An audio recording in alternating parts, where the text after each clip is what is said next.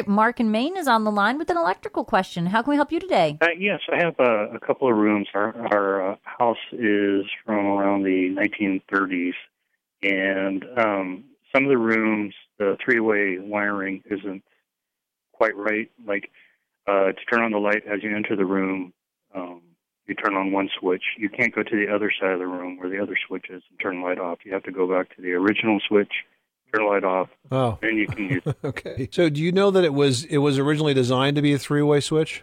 I do not know that. Listen, you're going to have to have an electrician open up the wiring and, and test it, trace it out, and try to figure out what's going on.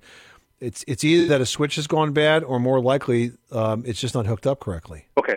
Okay. Now I had been told that there are switches that are specific to three way, and that is probably the problem. But I'm, to be honest, I don't know. Yeah, well, that's that's entirely possible, but it's got to be opened up and and take a look at what switch device is in there, and then also determine if it's wired correctly. Because it sounds like most likely it was incorrectly wired. It might have been that somebody, you know, replaced one of those switches at one time and just hooked it up wrong.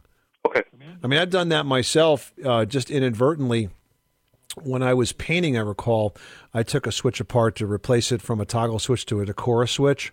That's the kind of flat panel kind. Okay. And I and I swore that I had gone wire for wire and got it right, but I didn't. I got it wrong, and it did exactly that. So I had to uh, reverse some wires to get it working back again. Yeah, that's that's pretty much it. I, I got some uh, research to do. All right. Well, good luck with that project, Mark. Thanks so much for calling us at eight eight eight Money Pit.